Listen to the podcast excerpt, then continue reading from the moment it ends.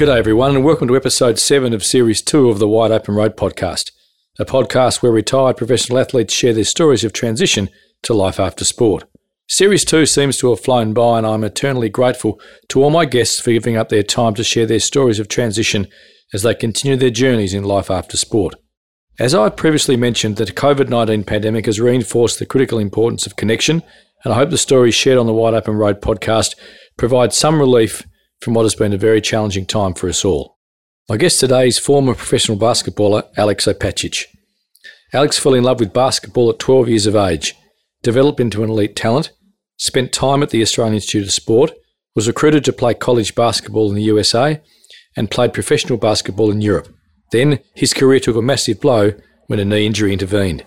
However, his knee injury changed his life for the better. It's just that at the time, Alex didn't realise that the skills he learnt as a professional basketballer would help drive his off field success. This success has seen him develop into an entrepreneur, and he now runs his own business called Athlete to Business. Please enjoy my conversation with Alex Opacic. Alex, it's great to see you, and thanks so much for joining us this afternoon on the Wide Open Road podcast. One of the things that I wanted to start with is you have gone through a really fascinating journey from if you're like a child prodigy of, of basketball, you became an elite basketballer. And then at a relatively young age in a sporting context, it all stopped because of a knee injury. I want to talk to you first about what was it like when you realised that the knee injury was serious enough that it was going to stop your career? What did you think? And then how did you start planning a journey for life after sport?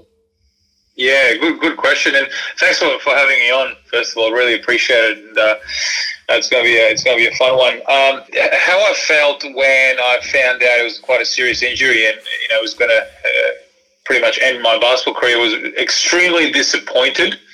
Uh, and extremely, I don't even know how to use the words to describe it. I, I, I felt lost, just completely lost, disappointed, and uh, I had really no, no vision for the future or uh, it was just a, I kind of yeah, I can't even describe it to you. Like I remember exactly how it felt, and it was just one of the worst feelings I've, I've ever had.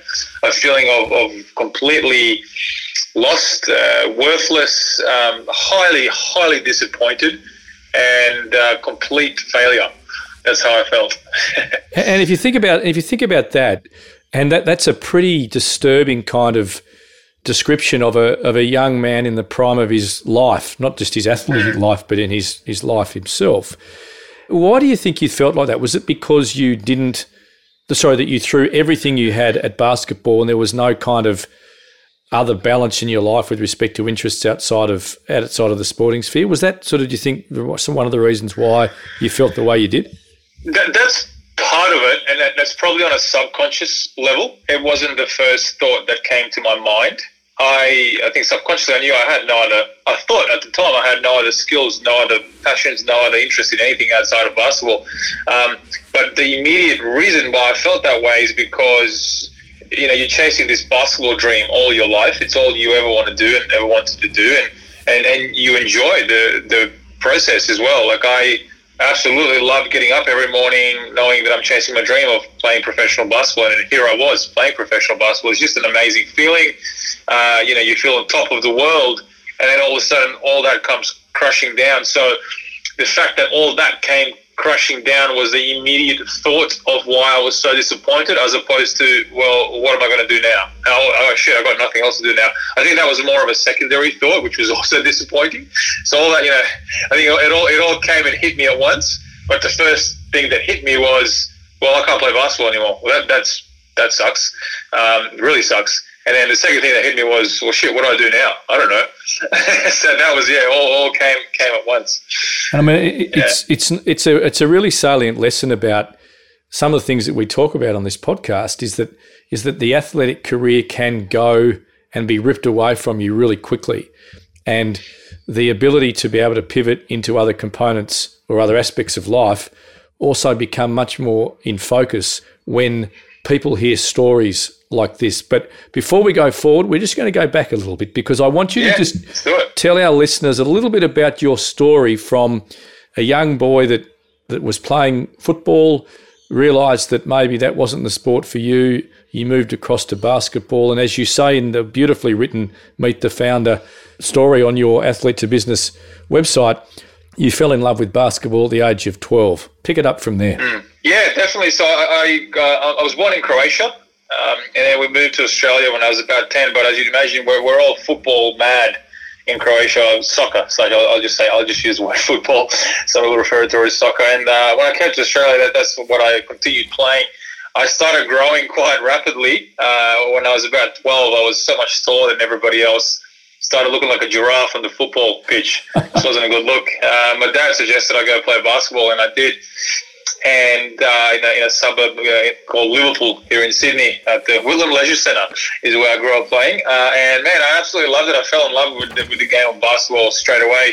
I mean, part of it as well was I was just so much taller than everybody. Know, I was naturally good at it. Um, I was close to the rim. When, when you're playing at the age of you know, 10, 11, 12, um, not a lot of people are skilled in basketball at that age, so height helps massively.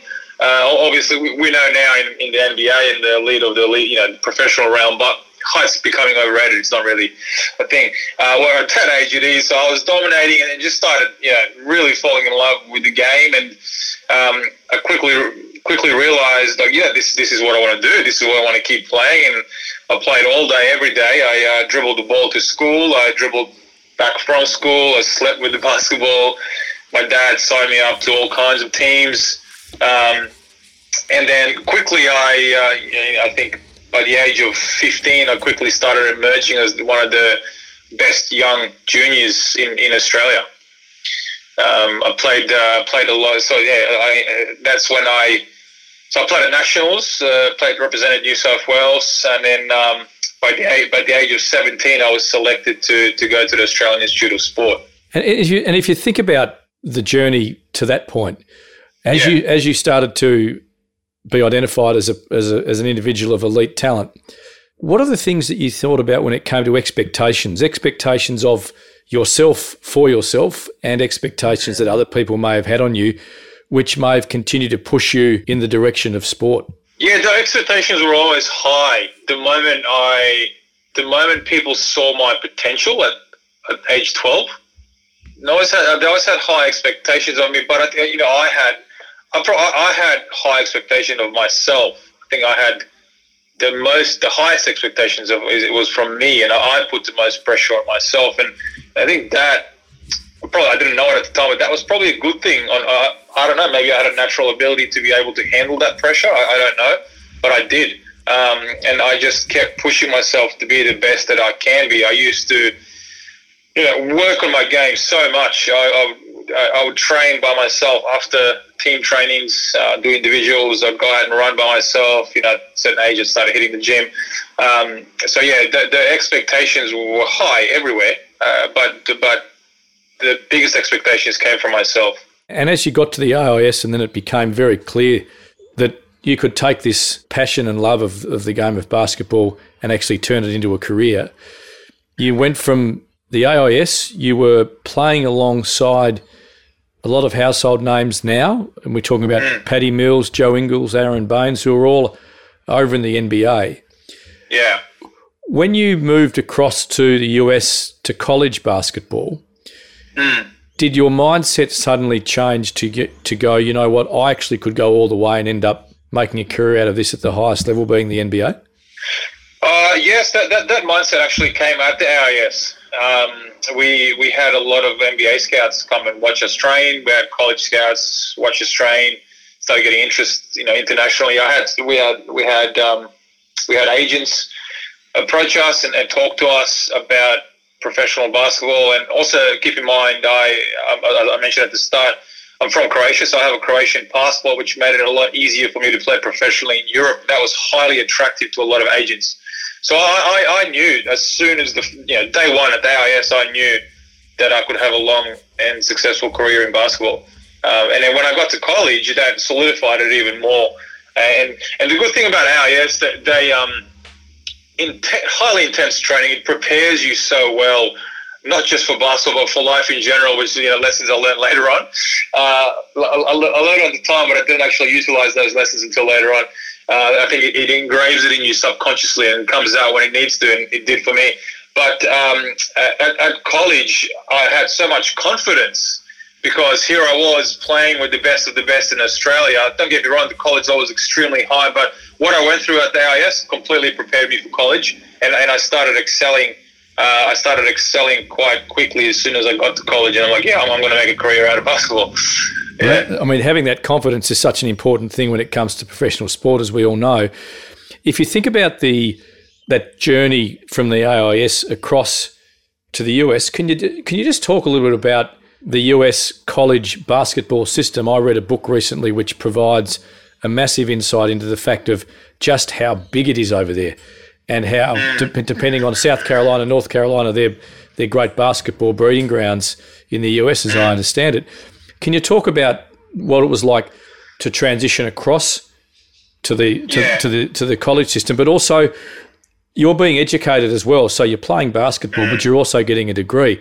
Because one of the things which I'm really fascinated to talk with you about as well is that is there any focus at all either at the AIS or at college about life after sport and other things that you can be doing other than just playing basketball? There's definitely a focus on it in college, uh, and, and also at the AIS. So the, the, the AIS basically was is a, the, the basketball program. I don't know how it is today, but they created a breeding ground for college athletes. So they, they created a schedule for us that's as intense as the college schedule. Can, can we just, right? can we just, for, for the sake of our audience, can you just talk about what, what sort of era this was? So we're talking what ten years ago? Oh yeah, so I was at the AIS in 2004. Yep. Um, yeah, that's right. Yeah, and then I went. I went to college in 2005. Graduated in in 09. But uh, we, we th- there was definitely education on life after sport, how engaged the athletes were into it. I don't know. You know, I, I wasn't.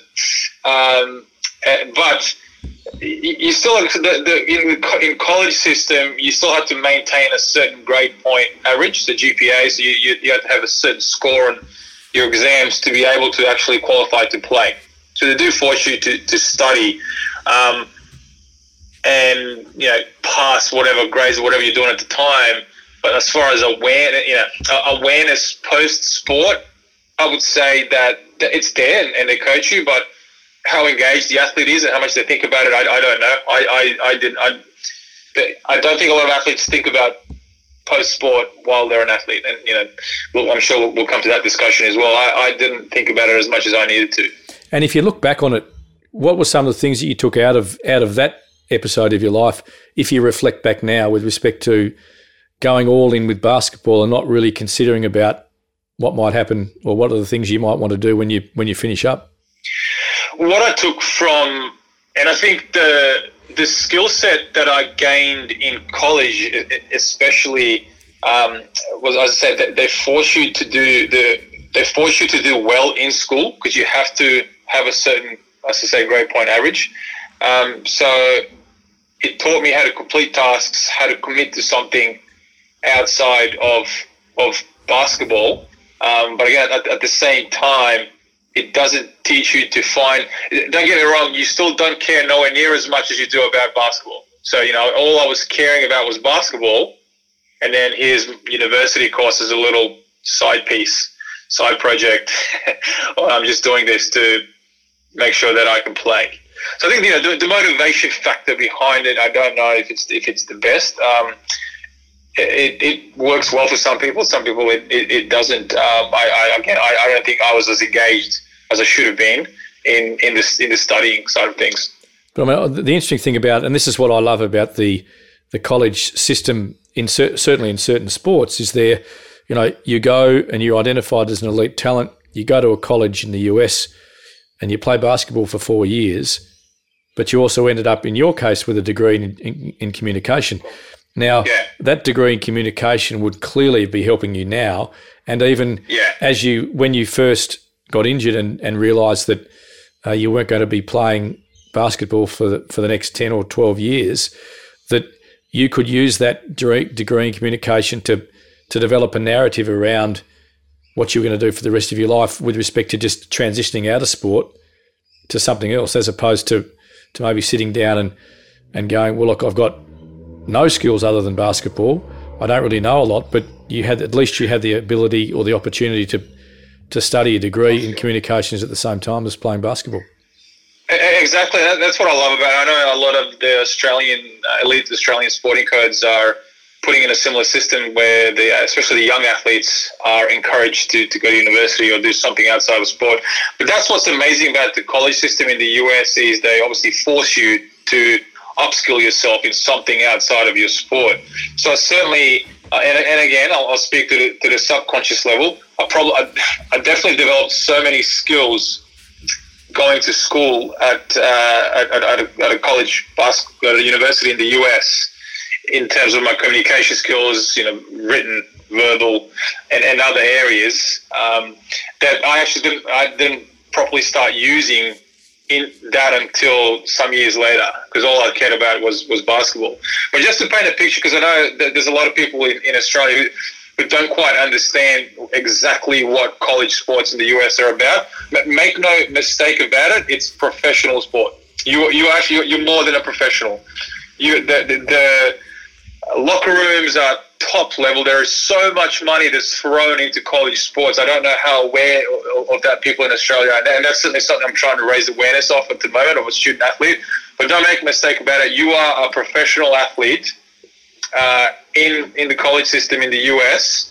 You train all day, every day, plus also going to school. It's an extremely hard and tough schedule, and you have to be extremely disciplined. Um, so, so, so, that's why I talk about, you know, although I was at university, basketball was the, the, the main focus. And a, a, lot of the college sports in the US bringing a lot of money for the school, bringing a lot of money for the school. Um, so yeah, just, just, want to get that out there. It's it's, an, it's a professional sports environment. Although you are amateur, uh, it's you're amateur because you don't get paid, but everything else is professional. And I'll think about the the, the book that I mentioned earlier uh, was about the three coaches, Krzyzewski, uh, uh, and a couple of other guys whose names escape me at the moment. But the one thing which which staggered me about the story that this book was all about was the fact that the, the crowds and the the engagement that basketball has with colleges around the US is enormous, and the stadiums are big, and the crowds are, are, are big, and obviously there's a lot of pressure that goes with that. But when you were playing, and you've so you've come from Australia, and obviously there were there are guys that have gone before you into the NBA, and girls that have gone before you into the WNBA. The confidence that you had that you mentioned earlier from the AIS, did that translate to the college system, knowing that you were you were just probably one of a whole lot of highly talented basketballers? It, it did. It definitely did. Um, it, it's uh, it's a bit different with, with, with myself. It, it, did for the first kind of four months I was there. I was massively, probably overconfident. And then, and, and then, so yeah, my, my, my freshman year, my first year in, in, in college, I didn't really play a lot. I think slightly because I was overconfident, and it was it was a massive slap in the face. A little bit as as to you know uh, probably third fourth week of the season. I'm like, geez, these dudes are another level. Like this is another level. I played Division One college basketball, so I, I played against the likes of Steph Curry. And, know, Steph Curry wasn't at this level that I'm talking about back then, um, but it's just a whole nother level. And I thought I was ready for it. I wasn't, and and uh, diminished my playing time completely. It wasn't until my junior year in college where I started performing well, and uh, towards the back end of my sophomore year actually, and then my junior year I, I was a starting power forward for, for the team, same as a senior. Um, but yeah, it took, it took me some time to adjust to the intensity and the level of talent that's there. I mean, the level of talent is quite extraordinary. I know in history, generally speaking, a lot of basketballers, maybe in Jordan's era and, and maybe even a fraction after that, would always go to college before they be, turn pro. But obviously, over the course of the last decade or so, and I guess, you know, one of the more celebrated ones is, uh, oh God, who am I talking about? LeBron James. LeBron James oh, yeah. is a is a guy that just went straight from, from school to to basketball, sort of bypassed the the college system. I mean, did you think that as you were going through your journey at college that you could make it in the NBA? Um, it's, it's, it's a good question. Uh, I'll, I'll, be completely honest. My the first four to five months, my freshman year, I did. I did because we did a lot of. Um, I, came early, so I did summer school. Then we went through preseason, and in the first couple of games, I was absolutely smashing it. and then the, the intensity of everything caught up with me and, and the extreme level of talent. And then I was kind of brought back down to earth. I didn't think I was good enough for the NBA, but I did think I was good enough for high level Europe. And then that was kind of the if I'm going to be, uh, you know, at a certain point in your career, you kind of have to be realistic and honest with yourself. And I thought I could make a strong career at somewhere high level Europe, which is don't get me right, still high level, you know, high level, and uh, you make a lot of money. Um, and I was uh, you know, uh, that was the trajectory for, for me to, to play somewhere high level Europe. Uh, and I quickly realised, yeah, I don't think I'd be good enough for, for the NBA. And when you were on this this journey, was money ever a motivating factor for you? Because obviously, you know, both in Europe and in the NBA especially, you know, you can make yeah. a hell of a lot of money very quickly. So was money yeah. money at all a motivating factor in the in, in basketball for you? Yeah, de- definitely. And I got to a point my sophomore year in college where I was offered to play uh, in the NBL um, professionally, and I was I wanted to take it really badly. I you start you start making money, but my, my dad actually, uh, my parents, you know, I, I've done two years of completing my degree, and all I had was another two years left, and they basically they put their foot down and said, no, you're going to finish your degree uh, and then you'll have opportunities to play in the NBL again. Uh, and then they were right. Uh, and I'm, I'm, to this day, I'm, I'm thankful they did that actually, because uh, um, hypothetical, I, I, went on and played NBL, and I still I still would have obviously gotten injured as I did with no degree at the time. So yeah, I'm glad I, I stuck stuck with it and completed my degree. You know, just for all the listeners out there, our parents do know best, and I try to explain yeah. that to my four kids that occasionally we've got a, we've been on the planet for a little longer than you guys, so we've got yeah, a little, yeah. bit of experience up our sleeves. We fast forward. You finish college, you go to Europe, and you're playing there. Uh, you're playing across, as I understand it, Greece, Cyprus, Macedonia, and Croatia, which was for you another dream come true. You obviously family connections in Croatia. So two years into your pro career, it all, as, as your words say, you it all came crashing down. You developed a serious knee injury. It wasn't a as I understand it, it wasn't a specific one specific issue. It, it was this something that just developed over time. Just yeah. tell us a little about the injury, and then we'll start talking a little bit more about the transition out and how you became highly skillful and and a high performer in the sales area of business, and then which yeah. eventually led to what we will will speak a fair bit about about your business, which is athlete to business. Yeah, definitely. The injury that I had was an overuse injury. Um, and the whole process of me getting injured is a massive life lesson for anything going forward. And if I'm going to be honest, the reason I got injured was because I never actually properly took care of my body as a professional athlete should. Uh, you know, I, I, I, hardly ever got massages. I hardly ever saw the physio. I was supposed to wear orthotics on my feet. But my first my first uh, contract in Europe, professional contract, I didn't. I refused to wear orthotics because they make your shoes a bit uh, heavier. Yeah. And kind of, I was already slow as it is. I don't want to get any slow and, and, and, put on more weight on my shoes. But that was that was dumb of me. Um, I, I was just never one to cool down after training. You know, do cold and warm baths. Just because I never had any injury problems before, I thought I was unbreakable. That's why I got injured. Um, and, and, and over time, over time, I developed uh, a serious cartilage tear. And when I was in Croatia during, just when the season started, um, I just, just, couldn't run anymore. It was painful. And got, got an MRI and they saw I had a cartilage tear. And basically, long story short, the doctor said, you're, you're going to need surgery. You, you'll be out for at least six months. I ended up being out for a year and a half. so that's that's when uh, that's when I was forced to come back home to Sydney and, and figure figure out my life. So you spent some time obviously convalescing back in Australia, and you, your knee, as you said, over a, a year and a half recovered. You're good enough to go and then continue to play in Albury Wodonga. Yeah. And you said that you know it's clearly a pivotal moment in your life. Not only did you play in a team that won the championship, and you yeah. said that you it was the most fun you'd had and the greatest enjoyment yeah. from, a, from a team perspective you had. But at the same time, uh, you met a sales manager who really set you on the next component, on the next path of your life, which was yeah. which was working in media sales.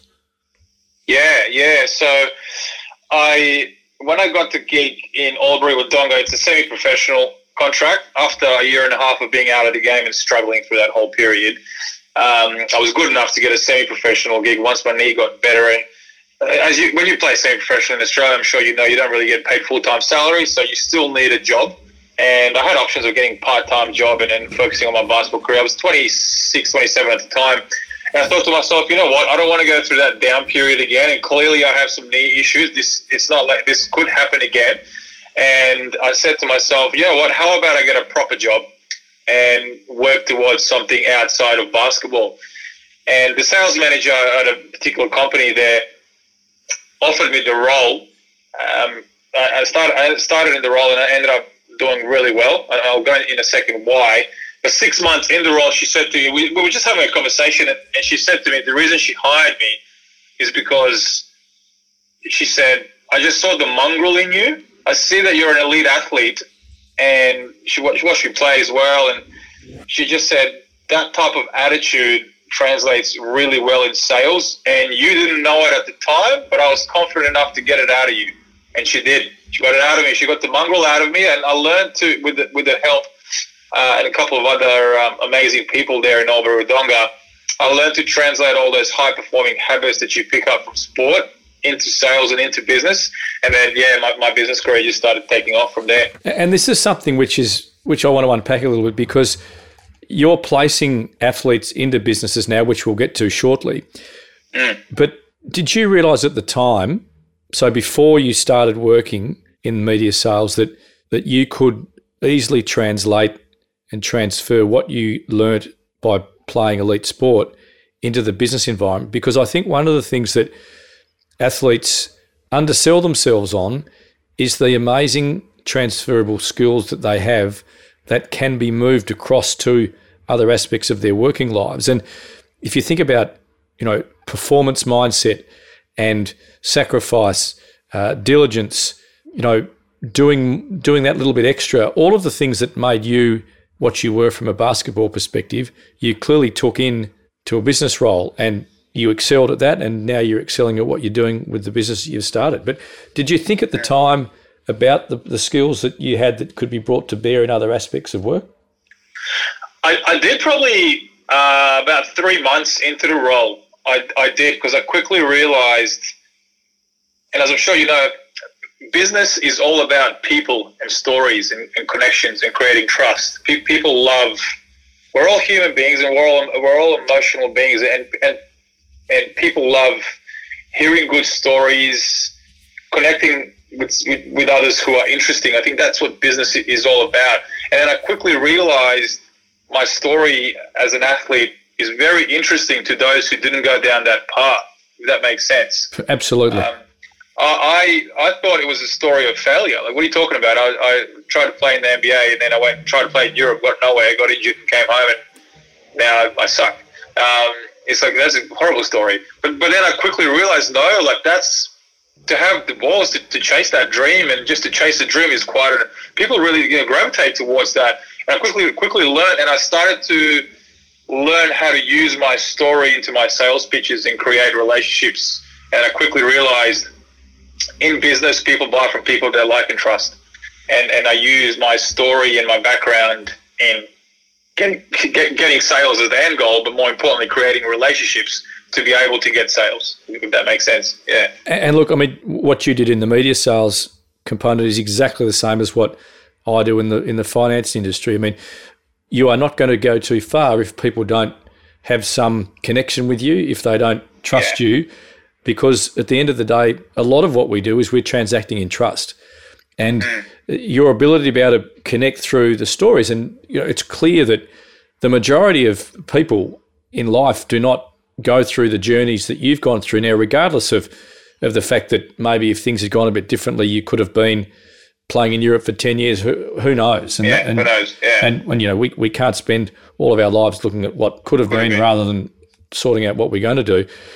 And, and that's just a really, it's a simple way to connect and break a barrier down. Uh, you know, if they ask you a question about, you know, what, what were you doing before you did this job? And then, you know, yeah. Uh, most people are going to sit there and go, wow, that's just a really cool yeah. story. And you, you know, you're in Albury Wodonga and then three years into the sales career, you move back to Sydney.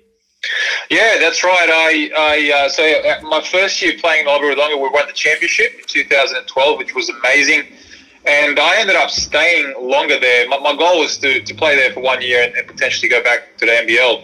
Um, but I really started liking that job, and I saw that I was never going to be an elite of the elite in basketball, and you know make enough money to be able to live off, live off it, live off it for a long time and make a career. So then I, I stayed in Albury Wodonga because of that job. I really liked it, and I thought I could build a career here in in, in this uh, industry, and I did. And then I got to a point where I I wanted to come back home to Sydney as well, where my family and friends are, and a fantastic opportunity opened up with another major media company, which I took with open hands, and and um, that really that also took my career to to the next level.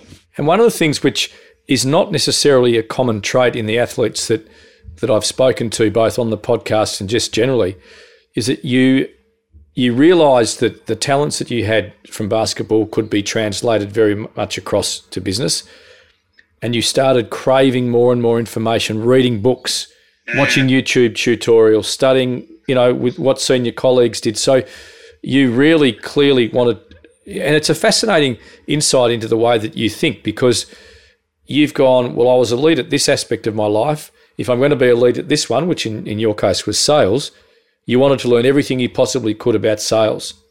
And that's a mm. really great lesson for people who are looking to transition from sport to the next phase of their lives is that you actually do need to put almost the same amount of work in as you did from a sporting point of view. Would you agree with that?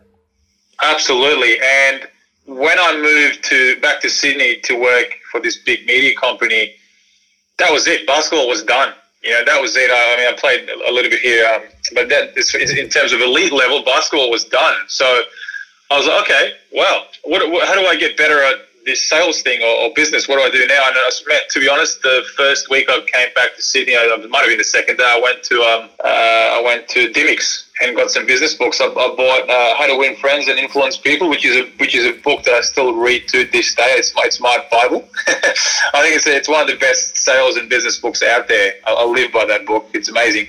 Um, and I just yeah, I, I engrossed you know, in basketball, I'd, I'd, go do extra, put up extra shots. You know, I've, got to put up a thousand shots a day or, or 500 shots, whatever, whatever it is, outside of training. So I said, well, what, what can I do outside of work to, to better myself in this craft? You know, how do I replicate that work ethic from, from basketball into what I'm doing now? And it's reading books, listening to podcasts, um, uh, taking, I, I took some communications classes, upskilling myself as much as possible. And then that way that made me better in the game. The game for me was then – um, sales presentations and sales pitches to clients. I started to learn how to become, and this is this is later on and, and now as well. Uh, one thing I struggled with was getting rid of accepting that I wasn't an athlete anymore. But I went from trying to get rid of that athlete uh, persona to no, I'm still an athlete, but I'm an athlete in business as opposed to so I, am still I still see myself as an athlete because I couldn't get rid of it, and I was struggling for that reason because I couldn't get rid of that feeling. So then I started thinking of myself, I'm an athlete in business, and that's where things started turning around for me. I had a bit of a clearer picture on on my life. And, and just before we get to athlete to business, which is a fascinating story in itself, can you just talk about how you felt when you realised that you were not going to play basketball at any level anymore? Was there a was there a temptation a year or two into the sales role where you thought, no, I'm going to have another crack, or did you just simply were you simply one of these people that when you stopped, you stopped? When I realized I wasn't going to play basketball anymore, it was, again, it was it was it hit me like a ton of bricks. To, to be honest, I didn't have another crack at it. I didn't want to have another crack at it because I knew I wasn't good enough anymore. That's just you know silly. I wasn't going to make it anyway. I was a bit washed up by then.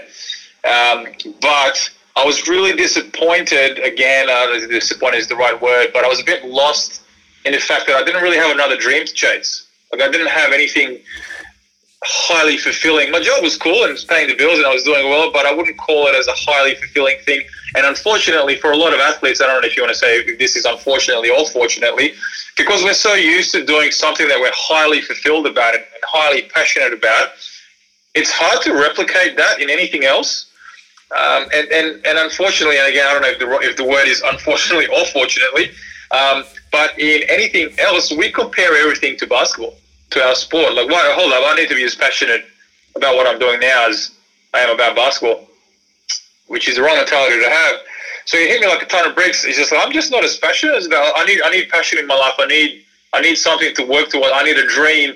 And then that's when I said, you know what? One day, some passion will come to me. It doesn't grow on trees. Something will come to me. I'm going to maybe run my own business, whatever it is. But at the moment, all I can do is just be the very best I can be in this particular job, and I can learn as much as I can because this will help me one day when I do find my passion. And then eventually, my passion came along. And that passion is athlete to business. Yeah, exactly. Tell us about tell us about that, mate. It's a great story. Thank you. Yes, uh, essentially, I uh, feel like I'm playing basketball again with, with this. So, athlete to business came along because along my journey, I realized, you know, in my business journey, I, I met a lot of other athletes who were high performers in the business space. I just noticed a lot of other athletes once they transfer those high performing habits from sport into business, sales, or, or management they te- my, my sales manager at my um, one of my media companies I worked for was a former former athlete himself, and there was a few of them. And I just realized athletes are high performers in business. I'm like, that is really you know powerful. That athletes can be extremely successful in business, but at the same time, I noticed a lot of other athletes struggle with that transition phase like I did. So the, the idea hit me. I, I just thought, look, you know what? Wouldn't it be interesting if there was an organization that specifically helps athletes with that trans transition phase, but at the same time places them with companies who can utilize those unique skills and experiences. And and there wasn't, and I'm like, you know what, I'm going to do it, and here I am. That's essentially what I do. Is I, I connect uh, businesses with these high performing individuals, which uh, which are athletes. Can you tell us about some of the lessons that you've learned about the athletes that you deal with and the athletes that you place into businesses? a couple of things. Firstly do you think that they appreciate the transferability of their skills? What are their confidence levels like when they are transitioning? And what do you think is the biggest issue facing athletes from a transition perspective? I'll answer that last question first because it's so clear. What I've learned in the last um, almost two years that I've been running this business is communication skills. Communication skills is the biggest skill set that companies look for. And uh, I, think you'd agree is highly essential for success in anything you do in life. And I, I just think a lot, a lot of athletes I come across, and I was the same, although I did a communication degree, my corporate level communication skills today was poor. Um, so I think a lot of athletes should focus on their communication skills, and that that goes in along with sales skills, negotiation skills, um, uh, empathy, business awareness, and, and networking skills. That that I think is, is missing. Um, and then in terms of if athletes are aware of their transferable skills, it's, it's a 50-50 to, to be honest. Not not a lot. A lot are not aware of it, but there's, there's, there's a few that are, are aware of it as well. And, and, and that's what I'm here for. I'm trying to uh, help athletes, uh, I'm raising awareness that athletes do have a lot of transferable skills. But those that don't know it, I'm, I'm here to teach them and show them how to transfer those skills into the business world. And so, apart from being, uh, if you like, a almost a recruiter for both for businesses yeah. and for athletes, yeah. you're you're a mentor to athletes. Can you talk a little bit about your own experiences with mentors? Because every athlete that I've spoken to say the same thing that mentors have been incredibly important to them as they've gone through their journey. Can you talk a little bit about maybe one or two mentors that you've come across over your career and how they've helped you? Yeah, definitely. Look, I, I have a business coach slash mentor now, and I've only we started working together about a year and a half ago, man, and it's absolutely priceless. Like it's unbelievably helpful to me. Um, and I, I, I didn't have a mentor as such prior to that. Um, you know, I, I always looked up to my dad a lot, and, um, and a couple of a couple of my coaches throughout my basketball career as well. But in terms of like you know a, a business mentor, I never had one before, and since having one, it's helped me so much. And I highly, I, I wish I found a business mentor earlier. Um, I highly recommend anyone to to get a mentor. Someone, and, and it's people usually ask me, you know, what, who do you recommend? What type of mentor should I get? Someone who who's been there, or someone who is where you want to be. Essentially, um, that's that's all. Yeah, I highly recommend getting a mentor. And Can you tell me maybe one or two things that your business coach and mentor is teaching you that you either didn't know or didn't realize, but you did know if you started to dig deeper? Yeah. So, full transparency, I was running this business on the side um, for about a year and a half before launching into it full time. And that's and, and, let's face it, that's how you know yeah. side hustles are the, are the way now. And oh, and uh, you know, I'm assuming that you know, athlete to business will be one of the unicorns like uh, Atlassian and Canva and, other, and other things, right? That's how the side hustle starts. Uh, I hope so, man. Let's uh, let's see how we go. But no, 100. percent I'm a big advocate of, of side hustles done the right way. And one of the biggest things I was always I, I was always scared to jump into this full time. It even started getting some traction, but I was still still scared to jump into this full time. And one thing my mentor said to me, which made me jump into this full time, is he said, "Alex, it's more important to be employable than it is to be employed. And I was like, right. And he goes, you are 100% employable. So you think it's a risk to jump into this full time. It's not really. You'll be fine. And you know, other things to go into it. But that, that, that phrase there, like, gave me the confidence to jump into it full time. And, and, he's right. And without sounding arrogant or anything like that, um, he's, he's, absolutely right. That He made me realize that. And, and one other thing that a business coach and mentor does really well so a, good mentor is he never gives me the answers. He never gives me what I'm looking for. He finds a way for me to get the answer out, for me to find a solution to that problem. It's, it's very, very skilled to do that. Don't know how he does it, but it's like, why am I always coming up with a solution? And he, he, he it, you don't, you don't learn things until you actually come up with the answer. And I think that's the best way to, to mentor somebody because obviously I do a bit of mentoring there as well uh, with, with athlete transitioning. And that and that's really the secret of what I would call a coach. A coach is is there to cajole and get things out of the individual, and without too much effort, they end up working it out for themselves rather than exactly. rather than being told. Before we get a little bit further into this chat, I'd love you to tell me why you were frightened to jump. Why were you frightened to to just to, to go full time into athlete to business? Yeah, good question. Um, I got a mortgage and kids. That's one reason. I was I was I was afraid of failure, and if I failed, I had a lot to lose. Uh, not not just a lot to lose, uh, a lot to risk. Uh, I don't want to put others at risk as well. Um, yeah, scared of failure was the biggest thing, and um, being highly vulnerable, right? Which which I ended up finding out, you know, quickly jumping into a full time. I wish I started it earlier, but also being vulnerable is the most liberating thing of all time. I love being vulnerable, you know.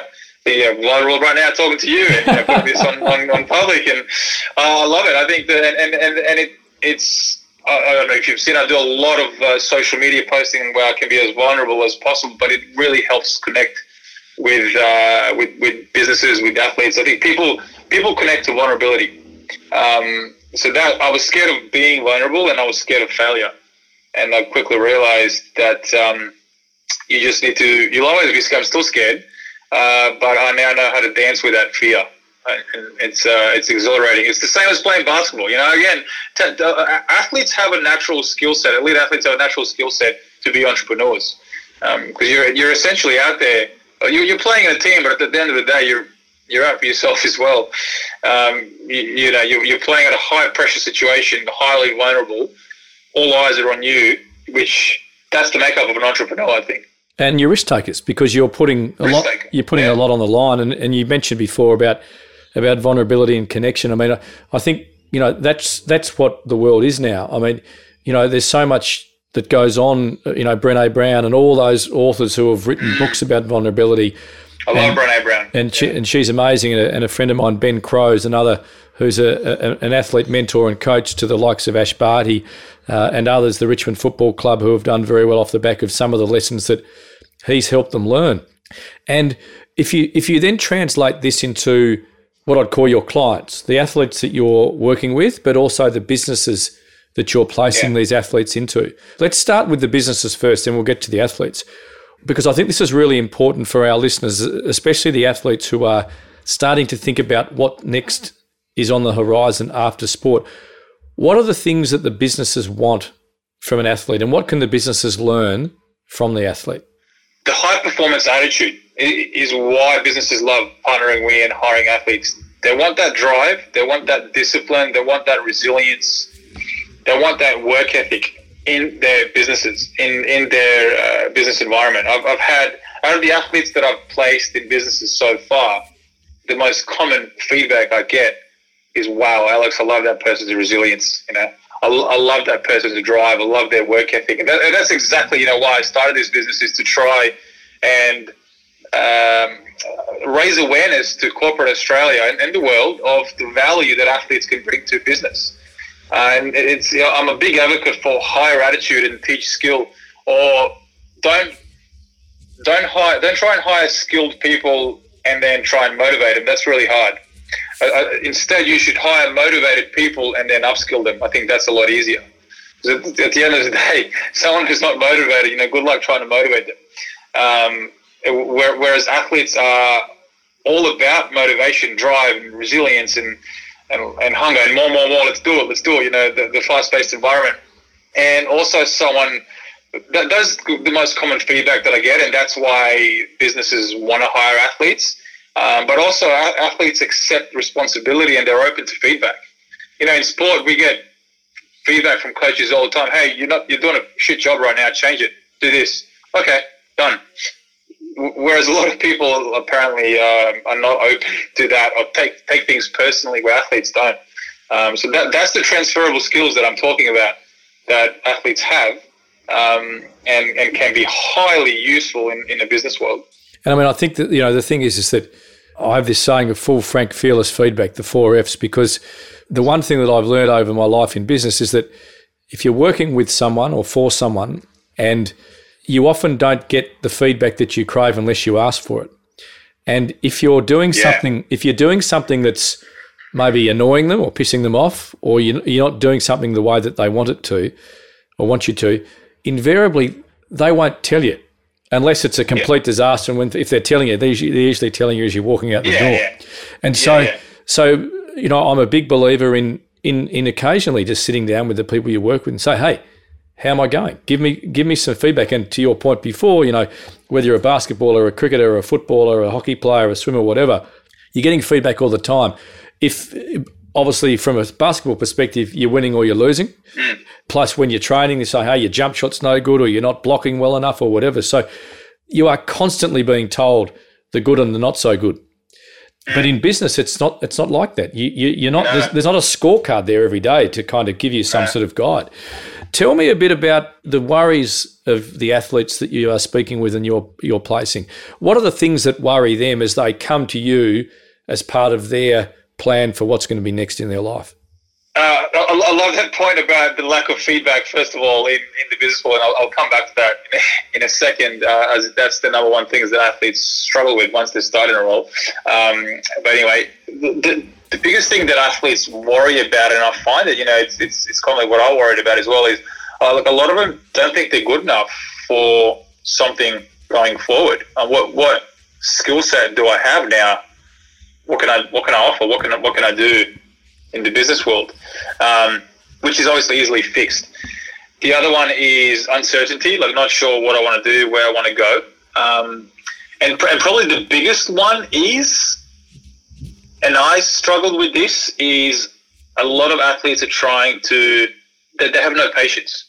You got to understand. You got to start from the bottom of the barrel again. You know, you got to play on that junior team, so you got to be the one delivering coffees or whatnot. Some athletes are so good at that and are patient, but athletes are not patient in the sense that they want to do what they're passionate about straight away. Some feel entitled. I was an elite athlete. I should be CEO right now, or whatever, or you know, I should be quotation marks saving the the whales. Um, a, a, lot of athletes think that they should be doing something that they're passionate about. That straight, it doesn't work that way. You you you got to put in the work ethic, and you got to start again from the bottom. But you you've done it before. You can do it again. And in actual fact, for the majority of us athletes, the rewards in doing it again and succeeding in something else are a lot higher than, than it is in sport. As you know, only like less than 1% make it to the top of the top of their sport. Um, but the, the athletes, the other 99%, can be actually so much more successful in business than they were ever in their sport. I am. Um, case, but a lot, so many other athletes that I know are a lot more successful in business than they ever were in sport. You mentioned earlier about passion. And you played basketball to start with because you were passionate about it. And Steve Menzies, uh, rugby league legend, uh, played for Manly for 16 years and was interviewed on this podcast a couple of weeks ago. And Steve talked about when he transitioned back into life after sport, he was an ambassador for the Manly Rugby League Club and drifted for a couple of years before he had a conversation with a person which sent him down a new path to another passion, which was working in the finance and mortgage broking industry. And he loves it. And that's something that, that I, I found incredibly inspiring and uplifting because it can be very difficult to replicate. In fact, it's impossible to replicate how you feel when you're playing sport in front of big crowds and all the rest of it when you're sitting in an yeah. office. You know, it's impossible. No one's cheering. No. But if they, if they are cheering, they're going to HR. But anyway, yeah, go. but yeah. The, the thing is, is that he's used another passion to push his life forward. Tell me about some of the, if you like, the careers that these people that you're now placing are having. What, what sort of businesses do athletes generally have a, an affinity to or, or, or more of a likelihood of succeeding? Is it a particular sector? Is it a particular discipline? I mean, what are some of the jobs that you've been you've been placing athletes into? Uh, sales and, and finance. Uh, it comes in style. And then sales is you know, real estate, business development manager, account manager, relationship manager, all various different types of industries, um, including uh, recruitment as well. A lot, a lot, of athletes are placed in recruitment roles. They tend to do well. I find that it's the easiest transition and the most um, natural transition for athletes is, is in some sort of sales environment because, and I found this with myself as well. You're right. The it's you, you won't get the fans cheering anymore. It's not the same as playing in the game. But what what do athletes love about that whole cheering part and playing in front of people and scoring goals or getting buckets or winning a race? It's the adrenaline rush. Really, it's the adrenaline rush that that's that's highly addictive. And I find sales, you get the same adrenaline rush. That it's a similar adrenaline rush to, to sport. You know, you make a big sale or you do a big presentation, you feel on a high afterwards. You know, like even talking to you here, I feel on a bit of a, a bit of a high. Just communicating with, with people, um, and then that high lasts for a bit, and it goes away, just like sport. Uh, then, then you, you know you do the hard yards, you, you do the training. Also, a lot of people don't know, but you know, let's say you play games on Saturday, but you're training Monday to Friday. That training stuff, like you battling through a lot of uh, you know hard training hours, tough times, um, and then the rewards in the game. And it's the same thing in sales. You got to do the hard yards, make your calls, um, prospect, generate leads. But then when you do the presentations and you win, you win sales. You, you get people to sign on the dotted line. That's the adrenaline rush. So I find that as the most a natural progression. Yeah, and that, and that makes a lot of sense. And, and certainly, you know, there's a there's a sort of a thrill of the chase when you you're in a sales environment, and when you actually do nail a sale, it is absolutely adrenaline pumping. There's no question about that. I've got two more questions to I want to speak yeah. with you about. If you think about an athlete who is coming to the end of their their career, what would you suggest to them when it comes to speaking to someone like you about how you might be able to help them, and what are the what are the things that you want from an athlete before you're confident enough to know enough about them to place them? Two things. One is they need to have solid communication skills. You need to be able to have uh, a confident professional conversation with another business owner. If, if I if I see that they have that, fantastic. The other thing is having the patience and the acceptance. So sorry, acceptance first that sport is over, and then having the patience that it will take me some time now to find something else that I'm passionate about. But in the meantime, I'm going to apply myself wholeheartedly, like I did in my sport, to learn as much as I can and upskill myself as much as I can, and just do the best that I can. Uh, having faith and knowledge that something that I'm really passionate about will come along eventually. So, so those, so, so the communication skills is always number one, and then two is the patience and acceptance. And uh, if you look at it from a percentage perspective, when you first speak with athletes, how many sit in that category of A, having great communication skills, and B, having the patience to learn? And if they don't, what do you do with them? Yeah, good question. Um, I was part of this percentage as well. Okay, uh, in, in, terms of I don't fit that bill, but um, yeah, full, full, full transparency. Two out of ten athletes I meet with fit that bill, so eight don't. That's a worry in itself from the perspective yeah, well, of. It, I, I know, and it's the truth though. I don't want to sugarcoat it, or um, people might I don't know disagree, get angry, whatnot, and uh, fall back in there. You're wrong, or it's it's the truth. It's just uh, it's I might have maybe high expectations, um, but I'm just getting feedback from my clients and from corporates and from businesses who are trying to hire athletes. But um, I, I, know, and it's it is a bit of a bit of a worry. I'm in the process of slowly, hopefully, trying to fix that and raise more awareness. Um, and I'll tell you in a second how. But yeah, t- t- two of them, so eight, eight don't. I would say eight out of ten don't fit that bill. Unfortunately, maybe I haven't met the right ones yet, but I've been doing this for two years now, and, and the numbers are about eight out of ten don't. And that, that tells me that there's a there's some work to do, maybe from the athletes. We've yeah. I've always a big believer that you know if it is to be, it's up to me. You've got to go out and do it yourself. You can't wait for others to do it for you. And perhaps uh, sports codes, etc., need to think about what are the, some of the things that they could potentially be helping address to ensure that as their athletes are coming out of the sport that they're in, that they're giving themselves an opportunity to be prepared for life after sport before the, the penny drops. Now, mate, we could talk for hours. You've been incredibly generous with your time, and it's been a, a really interesting you. conversation. I ask this question to every guest. Knowing what you know now, what would you tell your 20 year old self about your journey in professional sport and your transition to life after sport if you knew then what you know now? Two things. I'll, I'll go on to uh, no regrets, first of all, but, but two things. I'll go on to the technical side of things and then the emotional side of things. The emotional side of things is I would have a lot more patience and I would accept that basketball was over a lot sooner. what I said earlier, patience and acceptance. I was part of the eight that didn't have that, right? Uh, so I would I would quickly just get over it and start trying for something else. The technical side of things, if I'm going to be honest, uh, and I, I, I and you know we've seen it through COVID. The, the most sought after jobs during COVID were essential workers, weren't they? Yeah. Um, yeah. So if I could do it all over again, I would get a technical degree. So that would be maybe law, um, not medicine. I don't think I could do that. Engineering, something within physiotherapy, uh, any kind of technical degree, uh, mechanical engineering, civil, psychology. I tried, but I quit quickly. I quit I just couldn't apply myself. I, I, would do that. I would do that, and then I would learn. And I am learning now. So I've learned and getting better and better is, is, sales skills.